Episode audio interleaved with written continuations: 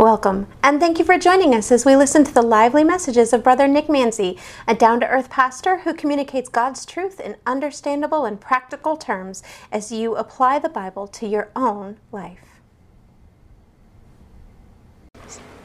You know, I love uh, playing games every so often, and I have this uh, trivia game that I play on my phone uh, from time to time, and, uh, and sometimes well, well, most of the time I go up against a lot of people who are much smarter than I am.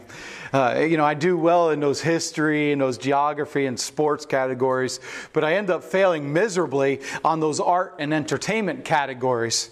But win or lose, I still play the game because I love trivia. Well, every so often, I even post Bible trivia questions on my Facebook page. So if you're a Facebook friend of mine, you might be able to see those every so often. And I want to do something like that right now. I want to be able to give you a little Bible quiz this morning, a little Bible trivia this morning. But I'm going to be nice and I'm going to give you a little hint. Uh, all the questions have to do with the Old Testament. So uh, that gives you a little bit of a hint. Not great hint, but it's a little bit of one. Here's your first question. Who's the greatest comedian in the Bible? Well, Samson, because he brought the house down. right? Come on. All right, who is the greatest male financier in the Bible? Well, it was Noah. He was floating his stock while everybody else was in liquidation. Come on, got, these are funny now. How about the greatest female financier? It was Pharaoh's daughter. She went down to the bank of the Nile and drew out a little profit. All right. Who's the greatest babysitter mentioned in the Bible? Well, David, of course, because he rocked Goliath to sleep. All right, I'm going to give you one more, and, I'll get I'll, I'll get past all the corny pastor jokes for today. This is the last one. Who's the shortest man in the Bible? Nehemiah. You know, as you know, we've been wanting to build an addition to our church for a very, very, very long time. Uh, and through the years, God kept telling us to slow down and, and sometimes even stop what we were doing. And it was clear during those times it was definitely not the right time to build. But now we're so close. We're really close to putting the first shovel in the ground. And I believe it's because God is now telling us that it's time to build. I believe that wholeheartedly with all of my heart that it's time to build. But I also believe that God wants us to be able to learn what our part is as a church body before, during, and after the construction of the building. Why? Because if we don't do our part, we can easily be torn apart as a church. This morning, we're kicking off a new series, an 11 part series based on the book of Nehemiah, and I'm calling it uh, It's Time to Build. See, Nehemiah is one of the greatest characters of the Old Testament, in my opinion. And maybe he's not as well known as some of the other characters that we talk so much about in Bible studies. So I want to give you an assignment, if I may. And this assignment is something that I really want to encourage you to do. I, I want you to read a tantalizing trilogy that comes from Scripture. I want you to begin with the book of Esther. And in Esther, you're going to discover how God first began to move in the midst of Israel's captivity by raising up Esther, who was this Jew, young Jewish maiden, and she, be, she came to the throne of Persia as queen. And it was her husband uh, that, that was Artaxerxes, and you'll see him in the opening chapters of Nehemiah. Then, after you're done with Esther, I want you to read the book of Ezra. And in, in, by the way, in, in that book of Ezra in the Hebrew Bible is linked with the book of Nehemiah as one book. And when you're finished with Ezra, then jump right into Nehemiah, and I want you to read it carefully. Because of the richness of that book, Nehemiah, you'll get more out of this series if you just do some of your homework each week. So read those three books for me over the course of the ne- next 11 weeks, okay? Uh, if you can read it quicker, so be it. If it takes you 11 weeks, so be it. But however you do it, read those three books Esther, Ezra, and Nehemiah.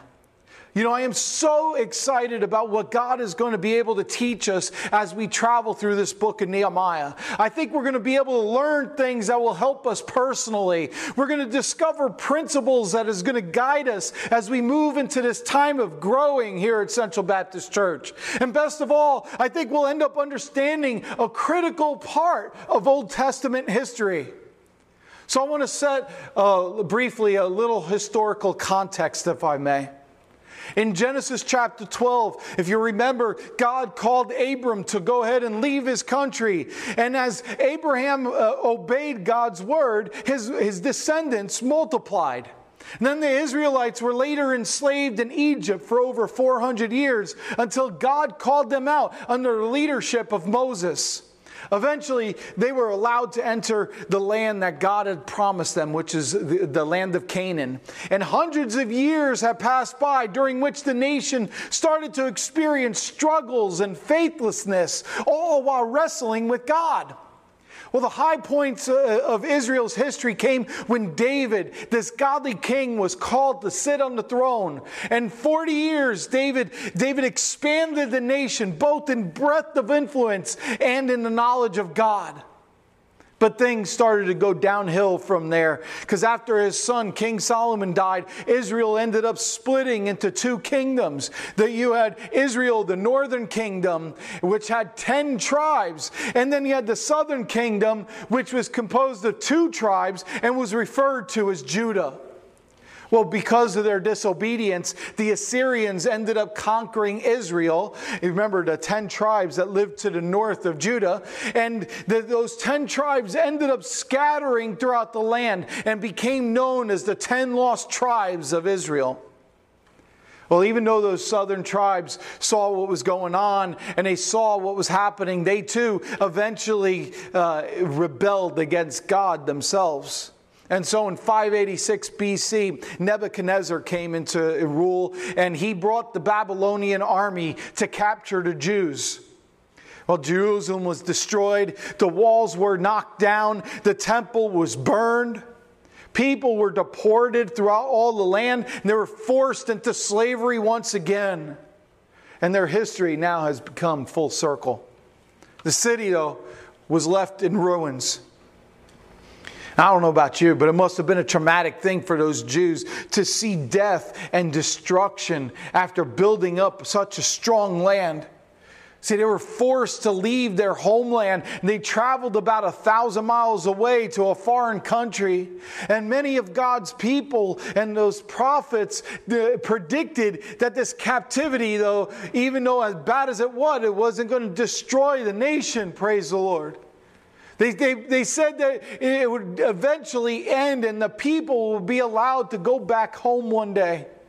Even Daniel understood this truth when he was reading the book of Jeremiah.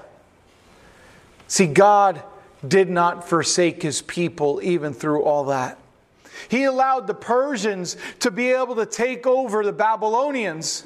And he moved King Cyrus to make a decree to let some of the Jews return to their homeland. And then in three stages, over about a hundred years, they were allowed to migrate back to Jerusalem, only to discover that the, the city was still demolished and desolate.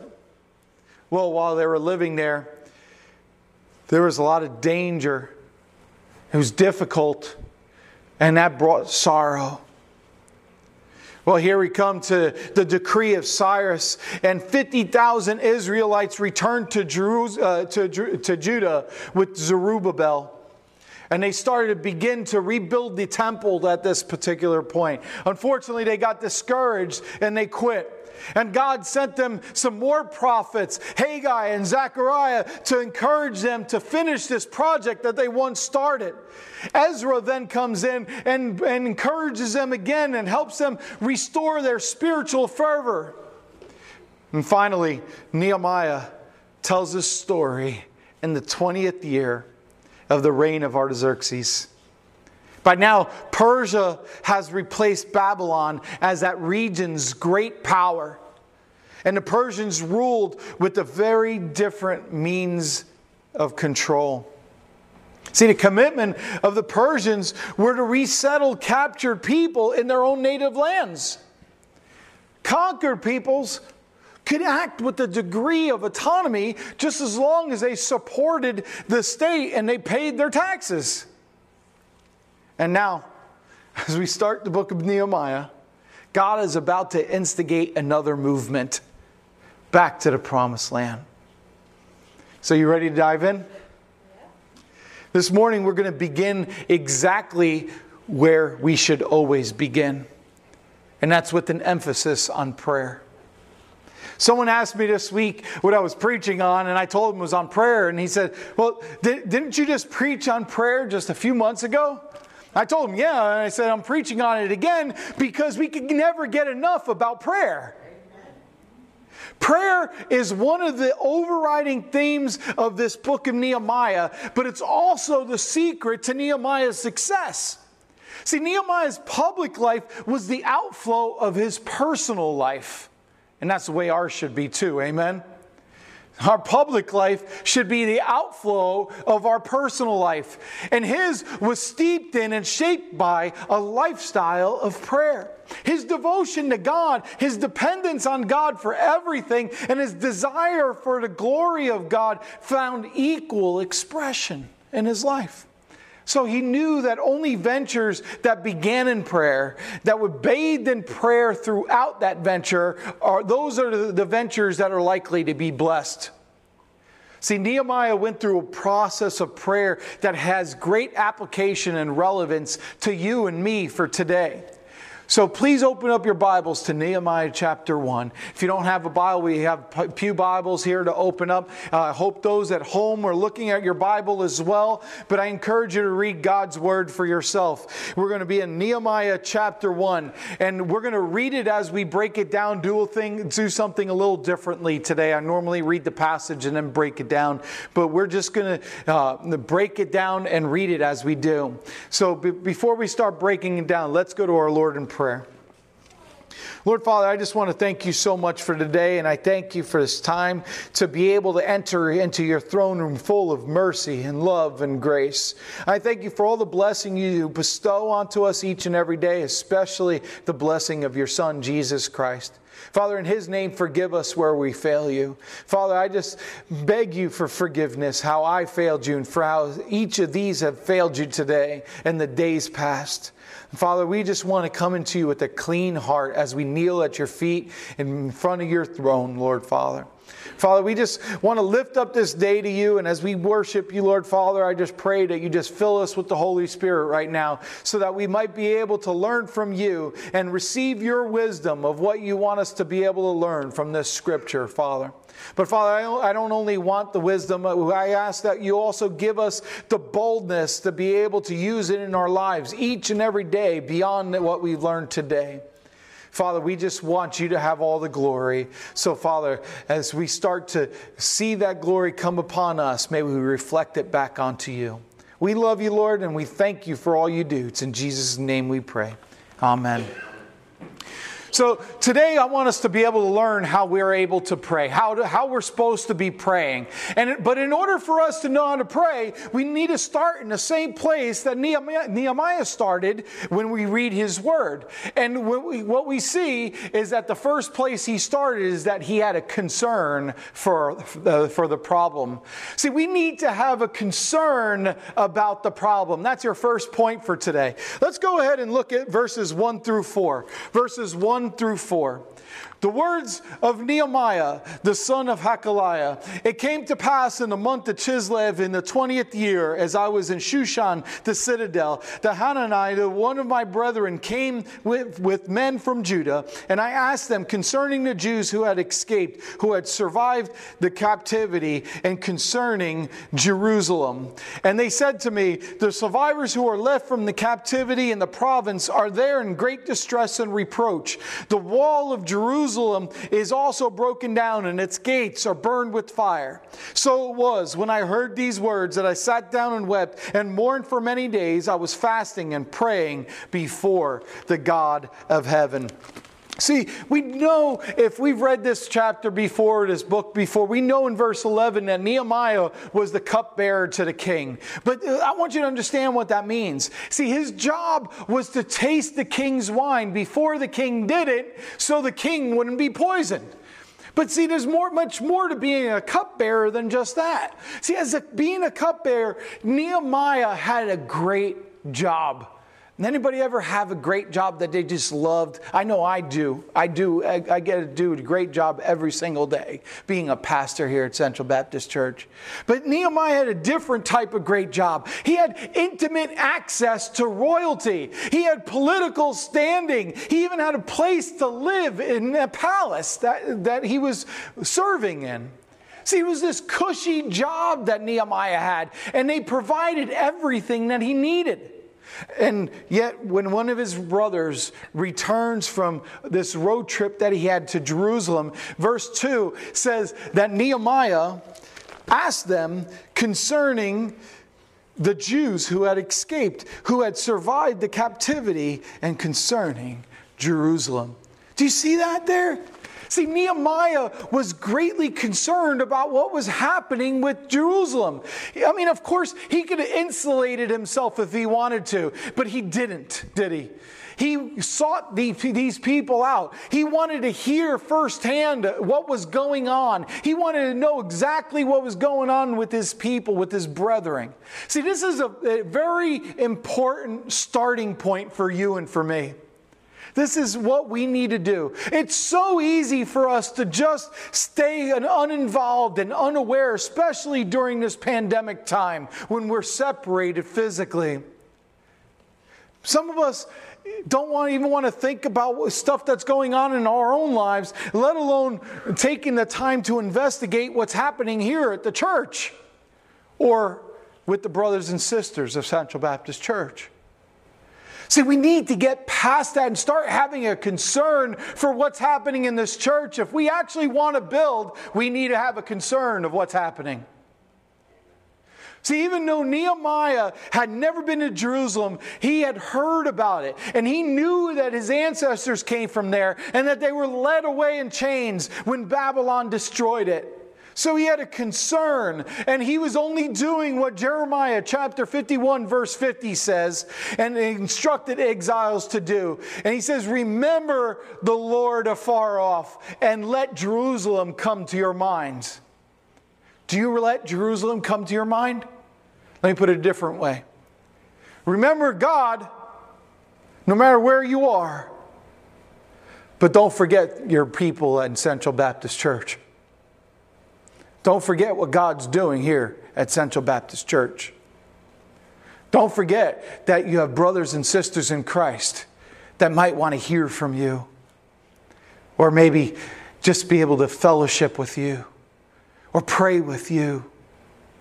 Don't forget See, but as Nehemiah was thinking about Jerusalem and listening to that report that he received from, his brother, we read that in verse 3 that the survivors were in great trouble and, and, and disgrace, that the wall of Jerusalem had come down, it was in shambles, and the gates had been burned with fire. And as he tried to imagine the shame of the city of David, he could barely stand what he was looking at. See, that phrase, great distress, that you see there in that scripture meant that the people had been broken down and were falling to pieces. Do you know anybody like that? That right now, through this pandemic, is just broken down in tears. They're, they're falling to pieces. So there's three words that summarize the bad news Nehemiah heard remnant, ruin, and reproach. Nehemiah was broken over the complacency of these people in Jerusalem. They were living in ruins and now they were accepting it. They were willing to walk around in devastation instead of being concerned enough about doing something about their situation. Listen to this, listen carefully. Nothing is ever going to change in our lives, in the life of this church, or for that matter, the life of this nation until we become concerned about the problem. I want to say that again, it's that important. Nothing is ever going to change in our life, our lives, in the life of this church, or even the, the, our nation, until we become concerned about the problem. See, some of us may have become complacent about the way our lives are going right now. Maybe uh, you're retired and it's not that much different except for you're not able to go out. Maybe you're working, but you're working from home. Maybe you're not working at all and you're staying at home. And you have some rubble that's going on in your life because it's so much different, so not what you want in your life.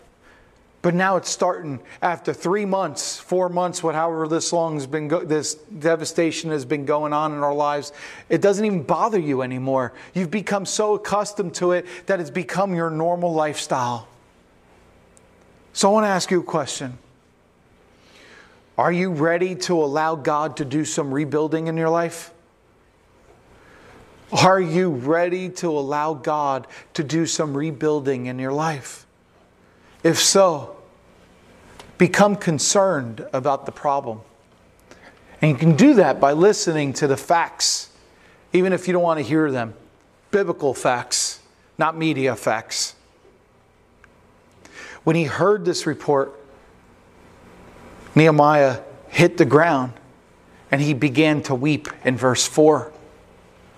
And the meaning behind this word weep is that he bemoaned and lamented.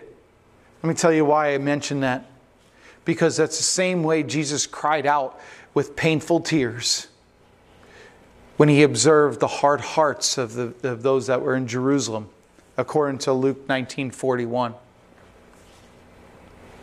See, but not only did Nehemiah weep, he also fasted. He refrained from food for several days. I'm going to tell you, people, I think this is a place where we fail the most in our modern day church. We don't fast. We don't fast, not the way we should. But that's another sermon altogether.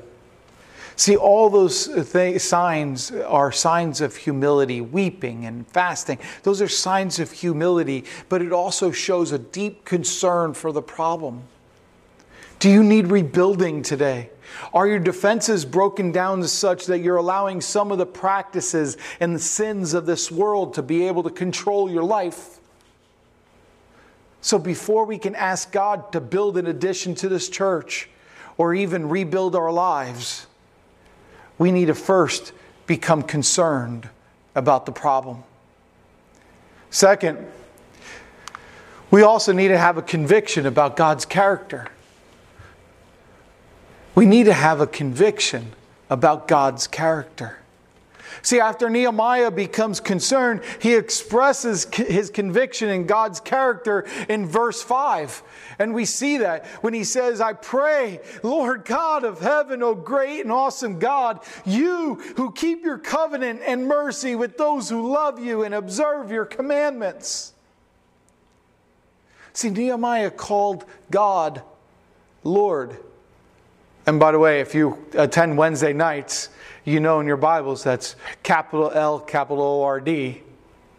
And you know what that means. If you want to know, come to this Wednesday night, I'll tell you.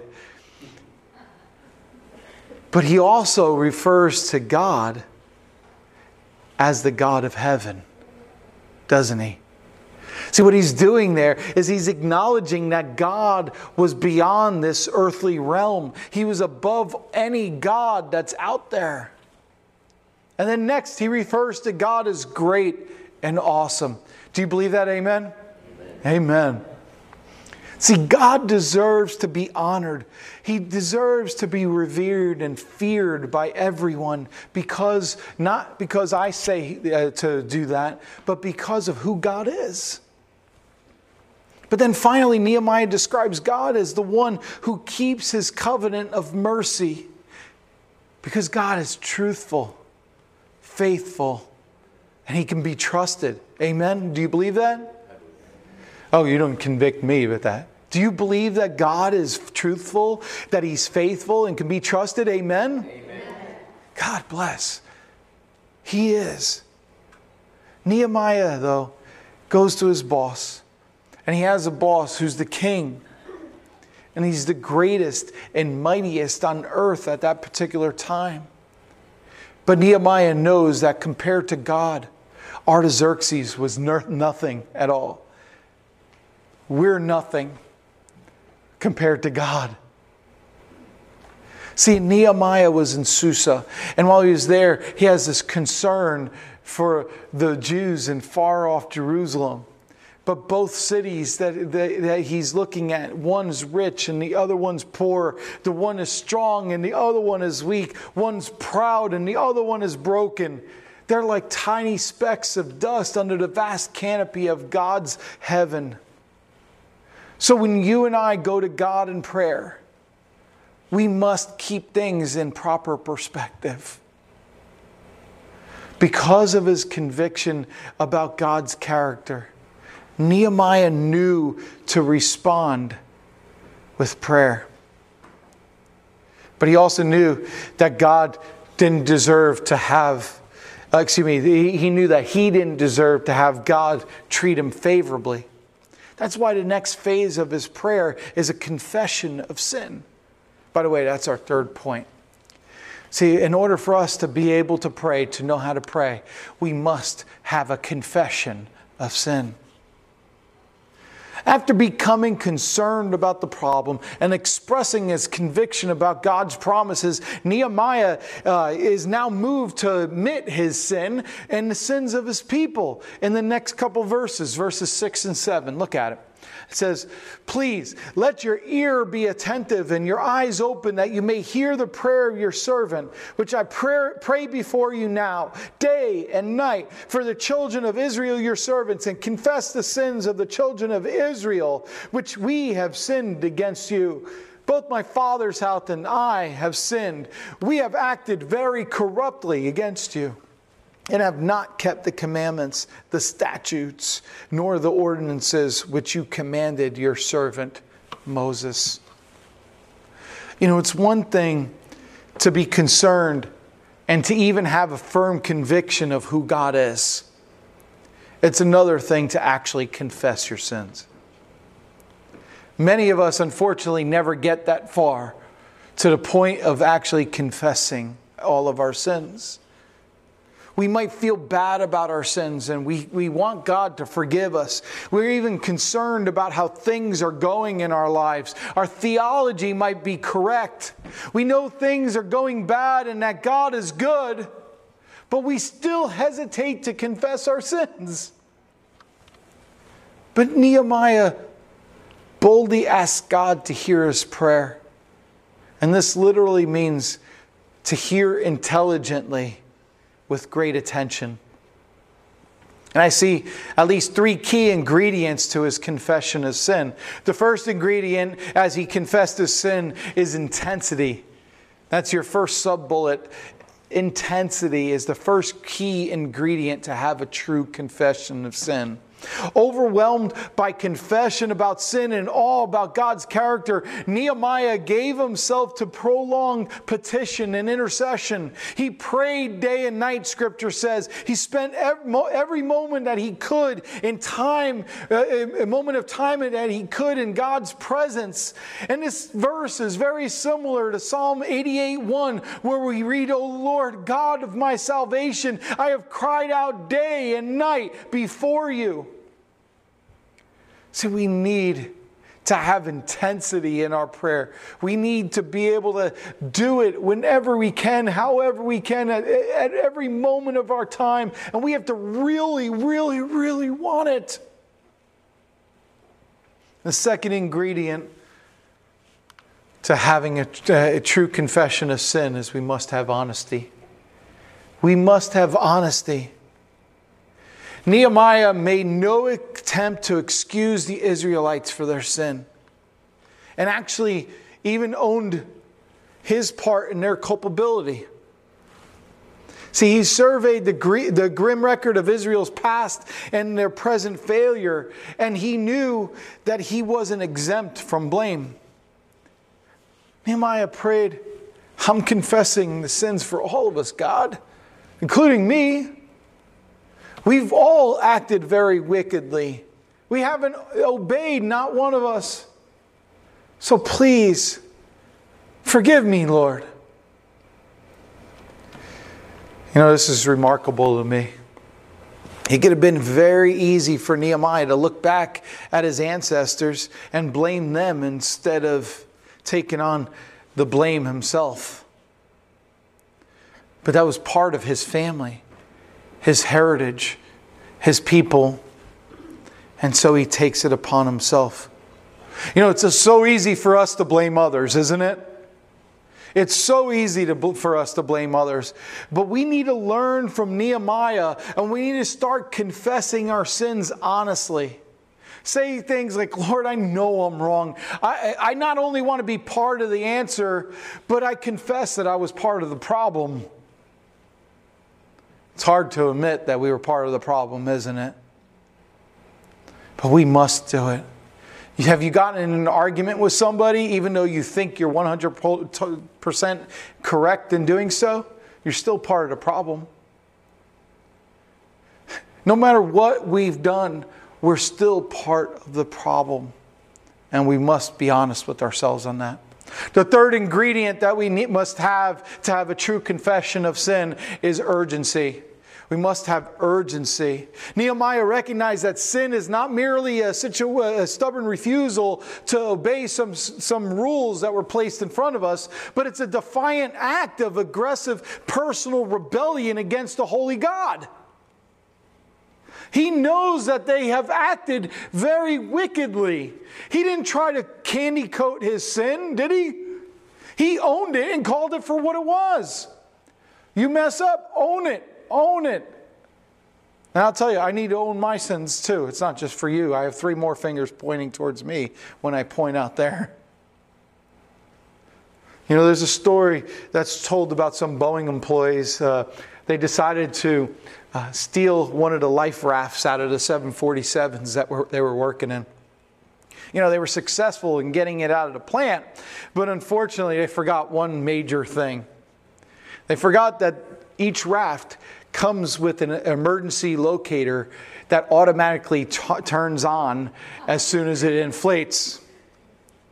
So they took the raft out on the river, and here comes these Coast Guard helicopters that were just homing in on that, that locator that, that was set off. See, they didn't get away with it, did they? It's the same thing with sin. We cannot hide our sins from God. It's impossible.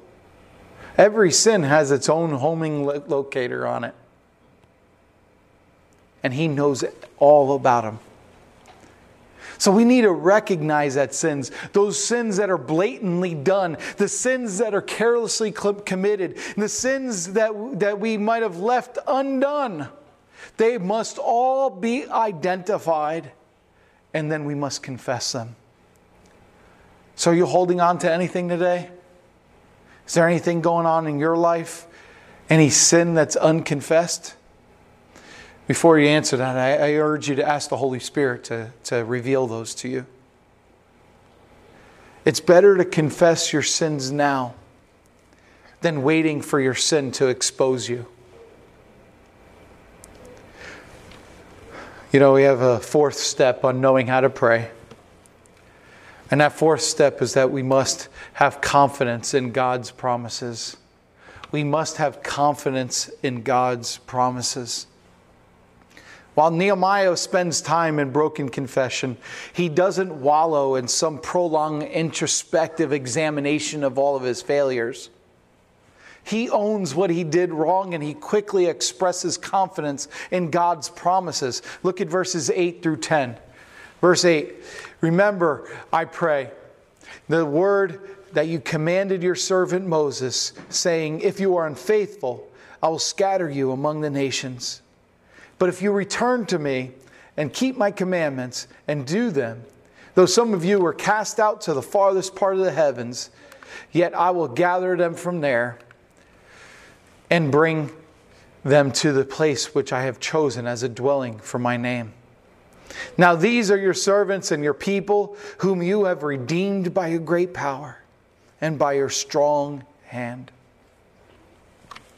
Someone much, much smarter than me calculated that there's over 7,000 promises in the Bible.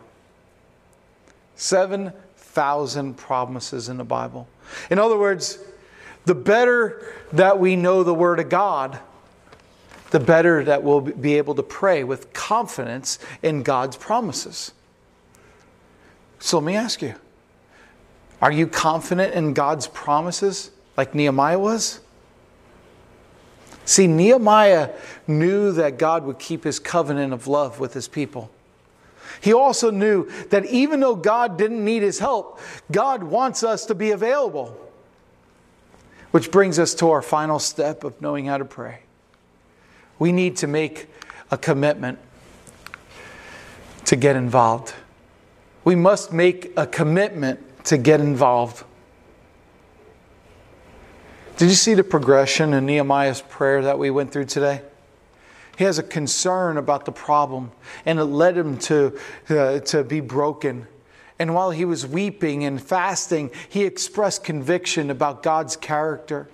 And he focused on God's greatness and his awesomeness of our holy God. And he was quickly reminded of his wickedness, and therefore he cried out in confession.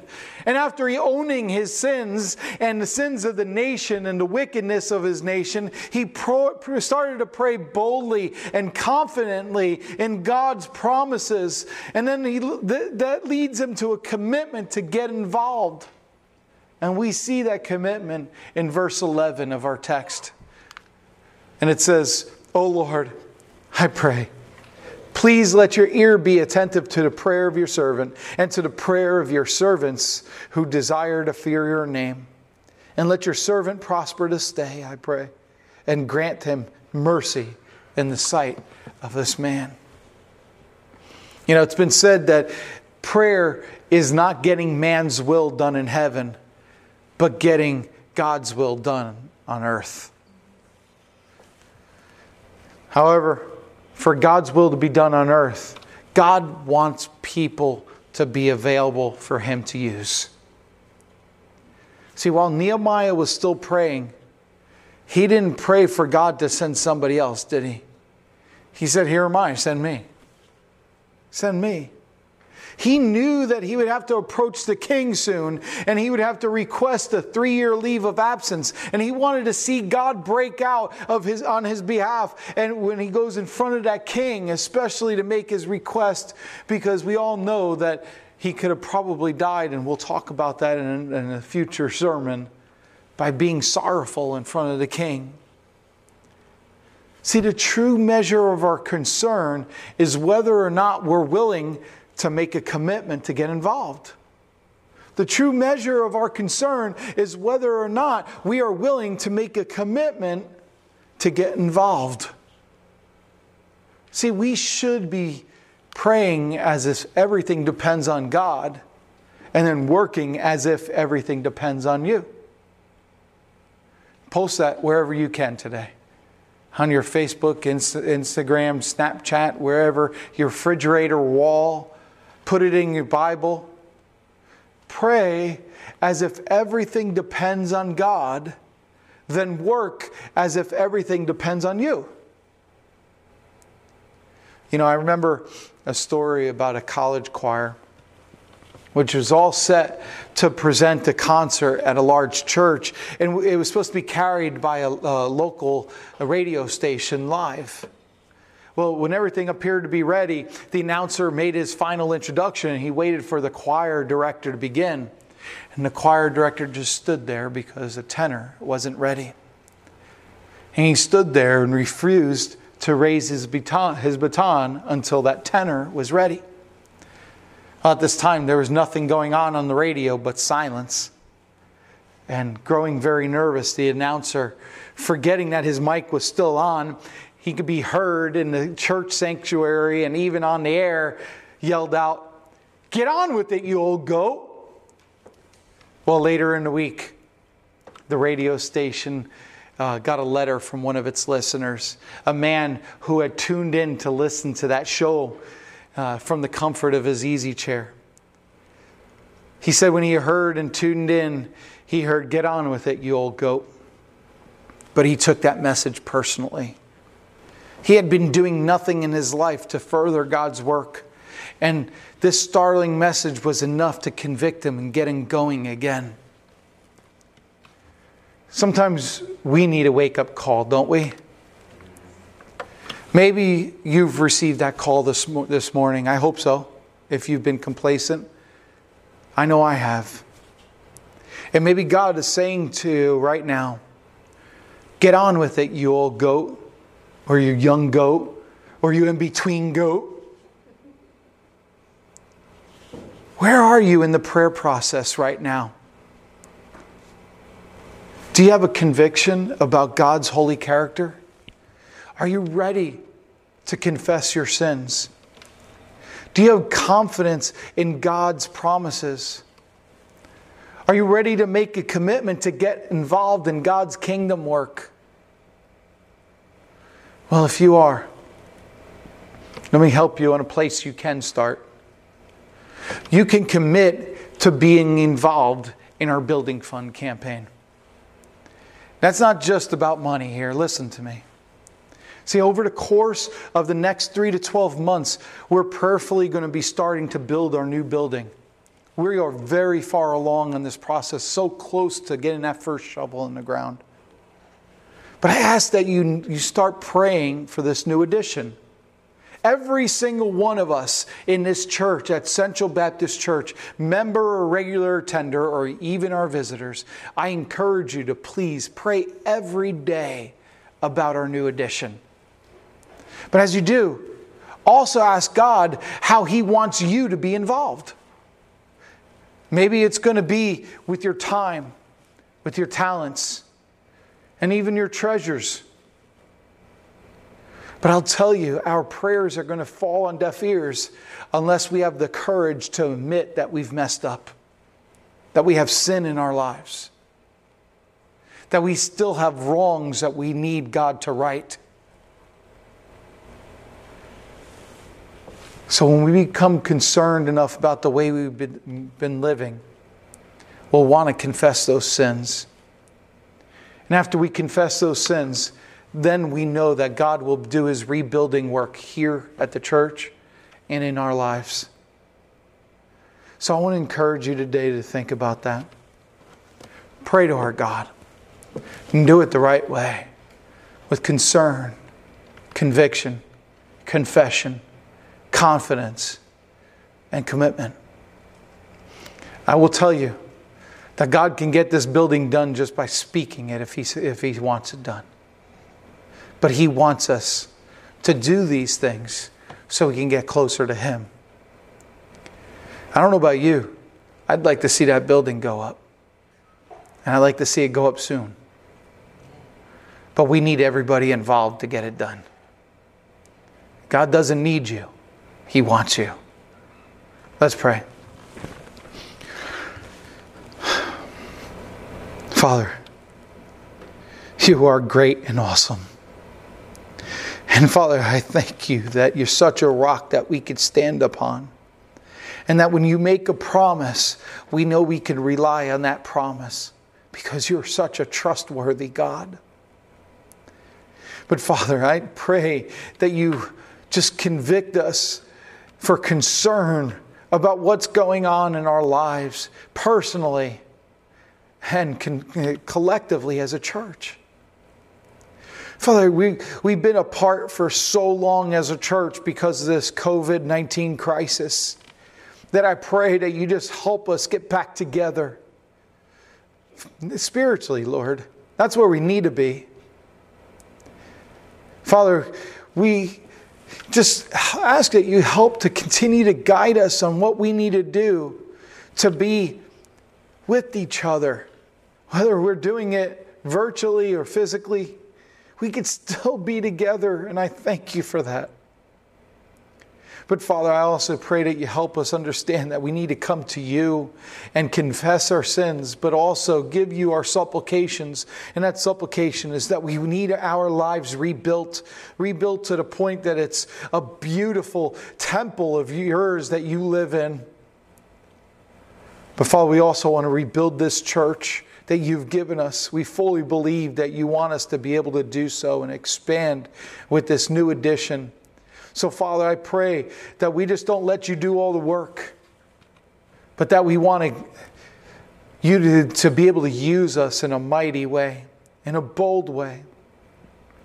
So, Father, convict us on where we need to be convicted. Use us on where we need to be used. And, Father, humble us when our pride gets too strong. Father, I thank you. Thank you for this church. I thank you for this, these people. But most of all, I thank you for you. It's in Jesus' name we pray. Amen and amen. Nick Manzi is Senior Pastor of Central Baptist Church in Port St. Lucie, Florida.